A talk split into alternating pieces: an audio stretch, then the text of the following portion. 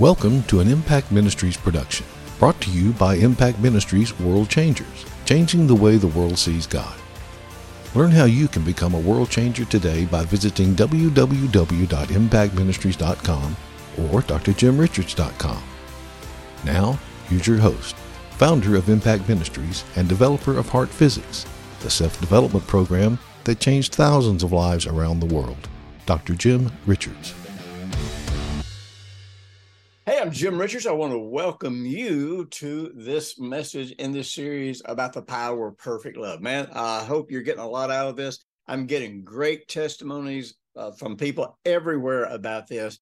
And really, you know, one of the things that people are so appreciative of, and I was kind of a little nervous about this, you know, you know, I do tend to bring out our responsibility in relating to God uh, in the gospel. Uh, I know everything's free. I know everything's given to us in the Lord Jesus, but we do have responsibilities. And, and really, the truth is, a lot of those responsibilities get down to the motives of our heart. What are our intentions? And so, not everybody wants to hear that. And you know what? When I get these kinds of testimonies that I'm getting, I'm I know that people are appreciating hearing something, even though it might be making them responsible uh, on a certain level people are people are really really grateful to hear this. By the way, let me just encourage you go to be sure and go to uh, YouTube if you're watching this on YouTube and and post comments and uh, uh, subscribe and and uh, but mainly you know come to our website, participate on our website.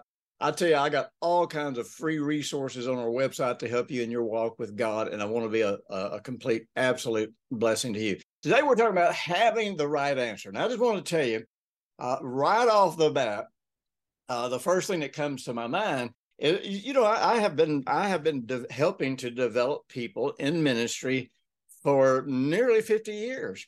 And uh, it's always been kind of interesting to me that one of the things that seems to cut people's feet out from under them is uh, always feeling like they've got to have the right answer.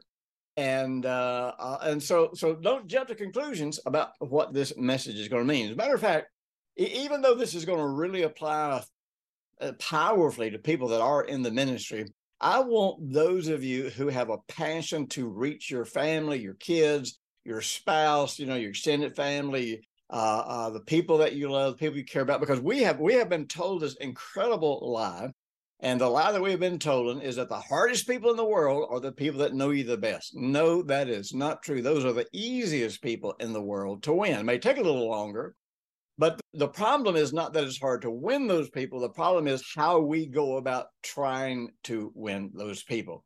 The real truth is if people are watching you and you're changing, particularly if you're getting nicer, I'll never forget. We were having a conference here one day and a and and a, and a family walked in from the back. I didn't know them, but you know, I could tell I could tell they were international just by the way they were dressed. I could tell they were from another country. And so after my session, I you know went out and introduced myself, and and so we were talking, and they had just they had just flown here from Australia. Man, they had bought their tickets late, so there's no telling what they had cost them. And but they had flown from Australia here to Huntsville, Alabama, to attend one of our to what attend one of our conferences. And uh, uh, and I said, so why in the world did you you know, did you at the last minute spend this much money to get here? And, and I mean, he brought his whole family, brought his, it was the husband, it was the wife, uh, and the two kids, if I remember correctly. And so uh, he said, he said, I got to tell you, Jim, he said, there was a woman here in town kept trying to get me to read your book, Grace the Power of Change. And he said, honestly, it was just so offensive to me that she thought I needed to read this book on grace because I, you know, I'm, I felt like I knew about grace and da da da da. And he said, but over time, and he said another thing was she was very annoying, very rude, very hard to get along with. And so he said, "What? Why would I want to? Why would I want to read something that she's reading, considering how what a difficult person she was?" And so he said, "But over time, I saw such a dramatic change in her life that I I said, well, all right, man, if she has read something that has affected her life so powerfully." He said that I, that's what I'm going to do. I'm I'm going to read that book. And he said I read the book, and he said I immediately decided I need to get on a plane, and I needed to be here. And so uh, he was willing to listen to somebody that up until that point in time he didn't want to listen to because her life really wasn't compelling. It wasn't attractive. You know, You know, the uh, the Apostle Paul says, I believe it's in the book of Titus, he says, do everything to make the gospel of the Lord Jesus attractive. Well, the main thing we we don't do that by compromising our message. We don't do that by watering it down and by making it more commercially acceptable. I hate all that stuff. But what makes the gospel attractive is the life we live, mainly the way we treat people. So usually when you say the life we live, people think about living a flawless life, a life where you, you know, where you you don't have any problems. No, no, people don't mind you having problems. People are not going to reject you if you have problems. Now they'll reject you if you're a hypocrite and you try to pretend like you don't have problems. But I tell you, I tell you what people respond to. People respond to the way you treat them because that gives them a chance to see what the gospel looks like when it's working in someone's life. It gives them a chance to see who Jesus really is, because if we treat them the way Jesus would treat people, and you know, uh, throughout this session, we have read those scriptures in First John over and over and over again, where where where he talks about how that you know when the love of God is perfected in us, that we love one another. You know, that is supposed to be the calling card for the church, is supposed to be that the world looks at us and they see that we love each other. But that's not what they see. And so this is why people run from us. This is why people do not want what we have. But so we're going to be talking about having the right answer. I'm, let me just say this. Let me get this out of the way. Having the right answer is dependent on one thing. It is dependent on listening to their questions. So many times we sit down with people, we decide we know what they need, we decide we know what we need to tell them, and we don't listen to what's important to them. And, uh, you know, really that sends a message that says we're not interested in you. We're, we just want to get our point across. We want to fix you. We want to tell you what what you need. But I got news for you. Uh, there is a way to make people thirsty. We are supposed to be uh, a salt that makes people thirsty. We're supposed to be light that shows people how to how to maneuver in the darkness of this world. We are supposed to be like you know Jesus was the living water. So I would assume on some level we need to either be the living water or we need to be bringing the living water. So you know, First John chapter four verse seven. So we you know we've been talking all this stuff about about making sure you understand that these scriptures are not saying that the love of God delivers you from fear, that the love of God, you know, solves this problem, that the love of God solves that problem. That's not what it says. It says that when the love of God is perfected in us, it solves these problems. It delivers us from fear. It delivers us from from condemnation. It it compels us to love one another. And and and when we are compelled to love one another, that's when we actually have real influence on others. First John 4 7 says this, Beloved, let's love one another, for the love is of God, and everyone that loves is born of God and knows God. Now, this is so very, very important. The word know, anytime you see the word know in the New Testament, it, you know, this is this is the same word for know as as having sexual intimacy with somebody you love. It's, it's about becoming one with somebody. It's, it's about having a, a deep personal experience with somebody. So he is not just saying that you know God in the sense that you, you know, you met him, you shook hands with him, you said, Hey, how you doing? I know who you are, you know. No, he's talking about someone who actually has experienced God. This is so incredibly important. So it says, everyone who loves, people who walk in love, they're they're not they're not just born of God, but they are experiencing God. Now listen to this, verse 8. This is so crucial to this whole concept of of what we've been talking about here for weeks. He says, and he says, uh, and he who does not love does not know God, for God is love. Now, they, he is not saying you're not born again. You notice that he didn't say if you don't love, you haven't been born again. He says, no, if you don't love, you're not experiencing God. And so, this whole idea that, okay, if you know, you don't have to love God, that doesn't matter. Just as long as you know God loves you. Well, you know, that's really not what scripture says.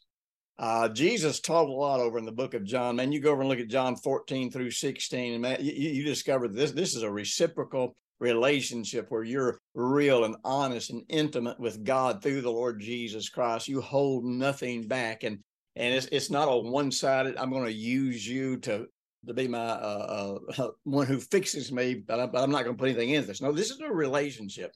And and the point of this thing is that we want to know and experience God through the Lord Jesus. So, what do you mean through the Lord Jesus? In other words, We look at him, we see how he lived, we see what he taught, we see how he treated people, we see the miracles that he worked, we see everything about his life, and then we see what he accomplished through his death, burial, and resurrection. And that is how we know who God is. And if we're treating people differently than Jesus treated them, then we are not representing God. And so we want to represent God. This is how God is glorified. It's when the world sees God in our lives. And so, so we're not just coming to God saying, God, I just want you to love me. And I don't care about anybody else. I don't care what happens to anybody else. Doesn't matter how I treat anybody else. No, we're coming and saying, God, I want I want to be a better person. Listen, I don't know about you, but when I came to Jesus, man, I'll tell you, I knew I was my problem. I knew that every problem in my life was was because of me. And I wanted to get saved from me. I I I, I was the problem. And so I, I want to be, you know, and I didn't know that that getting born again meant that you became a new person. I didn't know that. There were so many things I didn't know, but I got to experience them very, very, very quickly. And you know that doesn't mean all my problems were solved right away, but it meant that I started a journey that has been a consistent journey for over 50 years. It's never been boring. Uh, it's never been disappointing. I've never, you know, I've never had a bad experience with God. Had some bad experiences with uh, church, every now and then, but not many, if you want to know the truth. And uh, uh, and many times the bad experiences I had with, church were my fault. There were, there were things that I did because you know I, I, was just growing up. I didn't know anything about how to treat people.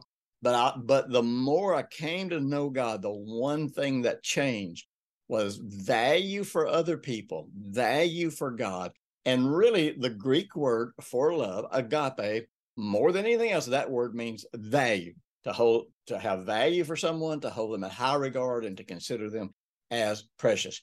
And so it says that if I'm not doing it, if I am not expressing, I'm not talking about just having a feeling in my heart of value. If I am not treating people like they are valuable, then the Apostle John, inspired by the Holy Spirit, says, then you are not experiencing God. So this whole idea of of okay, all you got to do is know God loves you and, and nothing else really matters. Uh, you know what? That that don't fly. Uh, that's the starting place. Praise God. I mean, that's the right starting place. But uh, you know, in our heart, our motives and our intentions have so much to do with how encountering God affects us. You know, when God sent Moses to the children of Israel, so interesting. He gave the same message to the children of Israel that he gave to Pharaoh.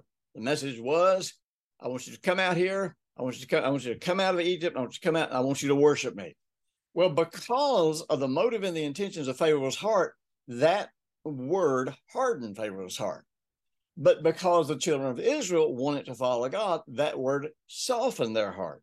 And so our motives and our intention have so much uh, uh, impact on how the word of God is going to affect us, but also how interaction with God Himself is going to affect us. And some people harden their heart toward God. So, so if I'm not experiencing the love of God, if I'm not going into this thing and saying, Father, I need you, and I, you know, yes, I want to know your love, I want to feel your love, but I also want to give love. I, I, I want to treat people kind. You know, one of the things I knew growing up, I grew up in a family of violence. I grew up in a family where and and in a world, I'll tell you, the, the little town I grew up in, Tennessee, uh, they used to call it Little Phenix, and at that time, uh, Phenix, uh, Alabama, I think it was, was was was like the murder uh, capital of the world uh, per capita uh, of the population. It was a, it was a horrible place, and Tullahoma was called Little Phenix because it was so violent. You know, I can remember walking to school as a kid and seeing people laying in a ditch. I didn't know if they were dead. I didn't know if they were passed out. I didn't know what. You know, there were all these little beer joints. It was what I call a beer joint town. And there were all these little beer joints and and all these rednecks would get together and get drunk fight on the weekends. And and you know, it, it was just crazy. It was a very violent, violent redneck town back in the early 50s. And so so man, when you when you grow up in that stuff and and you have to kind of fight to survive, you have to act like you're tough, even if you're not, then you know, then you, you develop this way of relating to people that's not very friendly, that's not very, that's not very loving, that's not very kind. I got news for you. Listen, it, it was, it was years in my walk with Jesus where it took me time to walk out of that. Took me time to overcome uh, these things that that that I had spent my entire life learning. But I came out of those things because I was experiencing the love of God. I can say this too, by the way, when Brenda and I got married, I started ex- experiencing love from a person, which, uh, other than my mother, was the first person I ever trusted that actually loved me was Brenda. And I got news for you. Uh, boy, love has true love has an incredible impact. I'm not talking about a doormat kind of thing. I'm not talking about a codependent kind of thing. I am talking about where you have value for somebody and you know that they have value for you. But anyhow, so here, here's the deal. If I am not walking in love. That doesn't mean I've got it all put together. Doesn't mean I've got it all worked out. But if I'm not walking in love, then the real truth is I'm not experiencing God's love. So it doesn't matter that God loves me. Doesn't matter. The question is, is that love being perfected? And, and by that, does it that means is it is it actually growing in my life? Is it influencing my life? Is it bringing me to where I am becoming uh, this person this new identity, this new creation in Christ. And so uh, um, it's kind of interesting because Jesus is our model. So it goes on verse 9. It says, In this, the love of God was manifested toward us, that God has sent his only begotten Son into the world that we might live through him. So we see the value that God had for us. He sacrificed. And he said, And this is love, not that we love God, but that he loved us and sent his son to be a propitiation for our sins. So we see that the model is that that God loved us first. And actually, in verse 10, he goes, I mean, verse 11, he says, So if this is the way God loved us, if God so loved us, this is the way we should love others. So, so God loved us when we weren't lovable. God loved us whenever we didn't love him back. But God had a goal in his love. And the goal in his love that he, was that he could heal us, that he could not not just change us, not just yes, you know, God always wants us to become better people. Why? Because when we're better people, we have a better life. Whenever we whenever we walk in love, we don't end up in a divorce. When we walk in love, we don't hurt other people. And so so God's goal for us is that we become a new creation, that we experience transformation and that it affects people. You say, well, wait a minute, what's got to do with having the right answer? Well, you know, one of my favorite scriptures, and you know, listen, uh, you know, when I came to the Lord, I wanted, listen, my, my family, I knew my family needed Jesus. Nobody in my family was born again. Now, there were some mean religious people in my family, but uh, there wasn't anybody that was born again. Wasn't anybody that really knew God. Wasn't anybody that, you know, my uncle was the only one that showed me the love of God. Never ever talked to me about, about God one time, but had a great, great, great influence on my life. But uh, I want to win my family, but also I want to win my generation. You know, I was a professional musician. That's how I made my living. Sold drugs. You know, I need a little extra money, sell some drugs. And other than that, I played in bars. And you know, uh, back in those days, you know, as a musician, you you know, you do construction work in between gigs, and you and you'd go get a job somewhere, and you'd play with some band for you know for a few months, and then that would blow up, and then you go somewhere else and do construction work. And you know, and that, that's just kind of the way it was.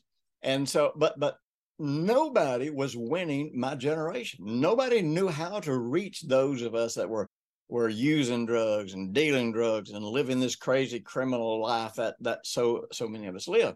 And man, I, I want to win my friends to Jesus. I want to win my family to Jesus. And I knew it wasn't going to be easy, and I had no clue how I was going to do it. I just knew this.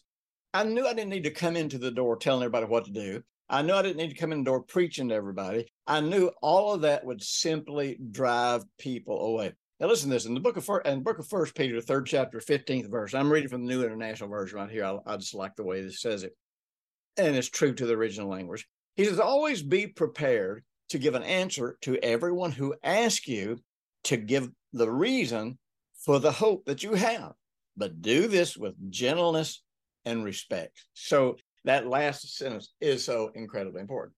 So there's several things that I see in this. You see, we have been the way we have been taught. We've been taught. We haven't been taught to be witnesses. We have been taught to do witnessing. You say, well, well, what's the difference? Well, a witness is someone who has firsthand knowledge of the facts. A person who does witnessing is someone who attempts to tell other people how to get saved or why they need to get saved. And so a witness is testifying to facts, uh, to life experiences, and uh, a person who's doing witnessing is kind of preaching at people and telling them what they should be doing. So a witness testifies to what they have personally seen, what they have personally heard, and what they have personally experienced. Now, one of the things that I have done my entire life, I don't know, I don't know how God led me into some of these things. And by the way, I have a great book. If you want to learn how to minister to people around you and do it in a very casual way, get my book called Supernatural Ministry. It takes you through how to win people to Jesus. It takes you through how to get people healed, how to get them baptized in the Holy Spirit, how to how to get them healed. Uh, it just it's a how-to book about personal ministry. So you may want you may want to check that out so that you'll be ready when this opportunity comes to, to you. But anyhow, uh, so you know, you know what I did. I always took what, what I call the assumptive approach. Now, the assumptive approach means you start out with an assumption, and everybody starts out with an assumption. Most people would start out with an assumption that says they don't want to hear this, and so the once you start from that place, then this becomes something that is negative. It becomes something you know that you, you're communicating something negative and and you're treating them like they don't want to hear it and you'll start being kind of condescending if you're not careful. My assumption is this nobody wants to go to hell nobody wants to keep hurting nobody wants to keep living in the pain that their life is bringing them. That's my that's my assumption. Now they may not realize that jesus is the answer they may not realize that walking with god is the way. As a matter of fact they may think that's the last thing in the world they want but i start with that assumption and you know what so far for after 50 something years, it has proven to be a true assumption. Nobody wants to stay in pain. Nobody wants to keep hurting. Nobody wants to keep reliving the horrors of their of their childhood if they had that you know kind of childhood. So so from that perspective, I realized that the next thing is you notice it says it says that whenever we give them an answer, it needs to be with gentleness and respect. So I realize that even though people have this need, I can't go in and just bam, you know, hit them, hit them, hit them, hit them, hit them. You know, I can't buttonhole them. You need to get born again, you know, and all that kind of stuff. No, but I'll tell you what I can do. I can, number one, I can treat them the way Jesus would treat them. Man, you look at Jesus when he was around sinners, the Bible says he was the friend of sinners. You know, I mean, that doesn't mean he did what they did. It doesn't mean he ever approved what they did but it meant that he had value for them. He treated them like a friend. He provided love and acceptance, and and and I can do that. And you know, I, you know, I, I never, I never talk to people about their sins. I never talk to people about how they're messing up their life unless they want to talk to me about it. Unless they want to talk, ask me some questions, that sort of thing. But I'll tell you what I do. I talk to them like a witness. I talk to them like someone who has seen and experienced something for myself. And so basically, basically what I do, I just share with them what's going on in my life. I'll just talk to them about, you know, about something that happened in my prayer life the other day. I'll talk to them about uh, just about how God came through in a situation. And I tell you, you know, it's, it's so wild. I'll be sitting there talking to people that that have probably never experienced God in their life. I'm like, you know, you know what it's like. You know how you cry out to God in your heart. And I'm just talking to them, you know, like they think the same way that I think. And because I am doing this. I'm not preaching at them because number one, the way that I'm treating them, which means I'm walking in love. And if, if God's if God's love actually has been perfected in us, then we will start expressing value to other people. If we are experiencing God, that's what we're going to do. We're going to start expressing value, preciousness, you know, high regard for other people. So, so I just talk to them like they believe everything that I believe. Now, you know, many times if you read if you read my book on supernatural ministry, you'll you'll discover how to conversationally take a person right into leading them into the Lord Jesus. But usually that happens because when I'm talking to them as if they believe the same things that I believe, they end up asking me questions. Now, here's the thing that I've learned. If you're answering questions that nobody's asking, you're just you're an annoyance If you're asking questions nobody is asking, then you are making it clear to them they don't really care about them, that you just want them to care about what you care about. And, um, uh, but you know what? If we have hope, you know, the word hope, interesting, because he says, always be prepared to give an answer to everyone who asks you about the hope that you have. That word hope is a confident expectation of good things. And, you know, in, in our walk with God, we want to be people of hope. We want to be people, we want to be the person who, when everybody else is getting angry, we're the calm ones. We want to be the peacemakers uh, in the room. We want to be the people that that when everybody else is finding fault, we can bring we can bring mercy in into the situation. We want to be the reasonable ones. We want to be the people who are ambassadors. We represent God. We are going to treat the situation much like Jesus would treat the situation. I tell you, everybody should crash through the Gospels over and over again, learning how to communicate like Jesus did. But if we don't have hope, if we're not, if we're not the person who's always expecting things to work out, we're not the person who's always open and expecting God to come through, then they don't see hope in us. So they're never going to ask us a question. But when people begin to ask us, why? Why do you have a good attitude? Why do you not get mad when people say these things to you? Why are you not being touchy? You know, why, why, why, why, why? And you know what? They will tell you what it is about you that they that that draws them to Jesus. And when you answer those questions, you are setting the situation up to lead them to the Lord Jesus, to get them healed, to help them find place to get them to recover from being backslidden or or whatever. So you know, I want you to understand something.